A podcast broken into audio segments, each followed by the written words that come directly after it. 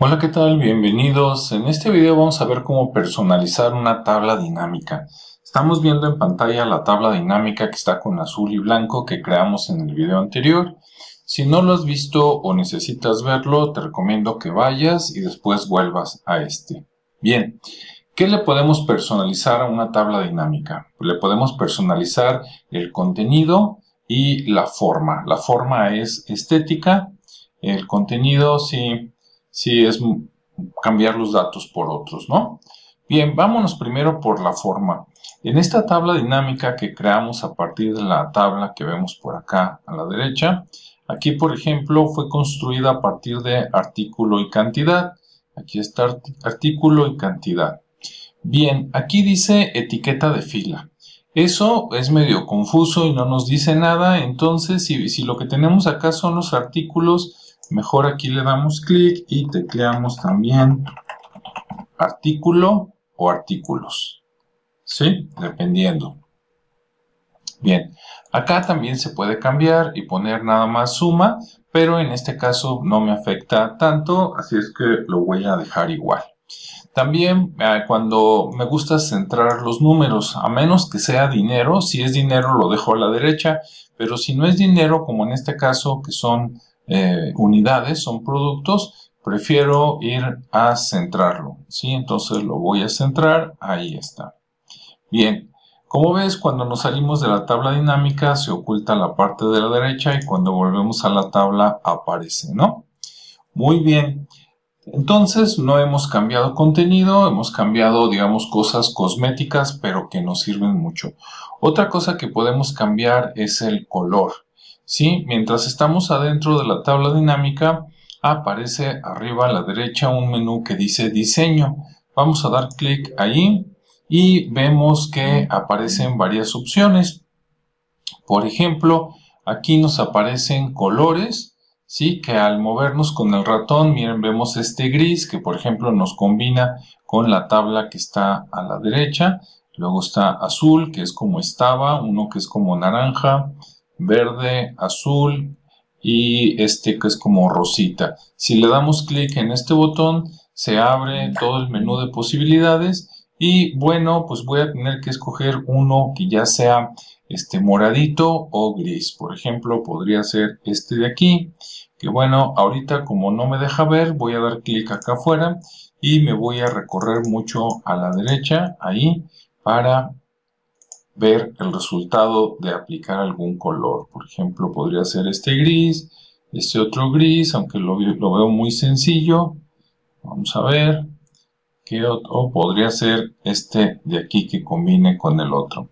Bien, ese me gusta, entonces lo voy a seleccionar, aunque también podría ser este de acá o este de acá, ¿sí? Acá al final también tenemos los colores oscuros para los que son más radicales, ¿verdad? Claro que sí. Bueno, voy a seleccionar este, le voy a dar clic y entonces vemos que pues ya como que combina más con los datos originales que están acá, ¿verdad? Se ve mejor. También en el mismo menú allá arriba de diseño tenemos, por ejemplo, columnas con bandas. Si le damos clic ahí, vemos que nos pone unas líneas para distinguir la columna de artículo de la columna de suma de cantidad. Muy bien. Bueno, por último, ya de manera manual, este, voy a centrar los títulos acá en el menú inicio y esta parte de aquí la voy a poner ya sea rosita o gris para que no se vea tan blanco todo, ¿sí? Voy a seleccionar esta parte y ya de manera manual, por ejemplo, me voy a estilos de celda y por acá tenemos este color. Vamos a ver qué tal le va. Creo que le va muy bien. Listo. Y esta parte de acá pues, la voy a poner este, como, como esta de aquí para que este, combine más, ¿no? Entonces me voy a estilos de celda y aquí está. Listo.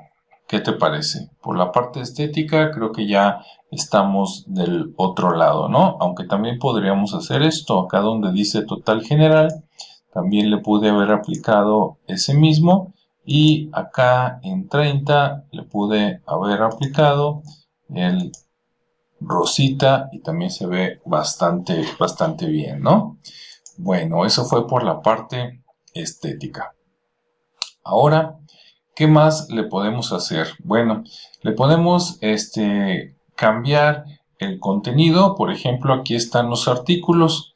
Pero si le agregamos, por ejemplo, el país, le voy a dar clic Ahí está, se ve muy extraño porque está el país, digo, está el producto y luego está el país, que por cierto ya me di cuenta que México está mal escrito, eso lo vamos a corregir en el siguiente video. Pero aquí vamos a apagar el artículo y como ves nos quedamos con países y este, cantidades. Ahora volvemos a activar el artículo y ahí está. Sí, primero está país y después cantidad. Entonces, en Argentina compraron Magnus Supreme y en México Aloe Beta y Power Maker. Muy bien, bueno, pues en, en ese caso aquí tendría que ponerle país, ¿verdad? Pero bueno, le voy a quitarlo de país para dejarlo sencillito y ya me quitó un poquito de formato, ¿verdad? Voy a tener que poner esto otra vez rosita rápidamente. Bien, entonces, bueno, pues ya viste todo lo que podemos hacer. En el siguiente video vamos a agregar más tablas dinámicas. No te lo pierdas y bueno, espero esto te haya servido. Nos vemos en el siguiente eh, video. Hasta luego.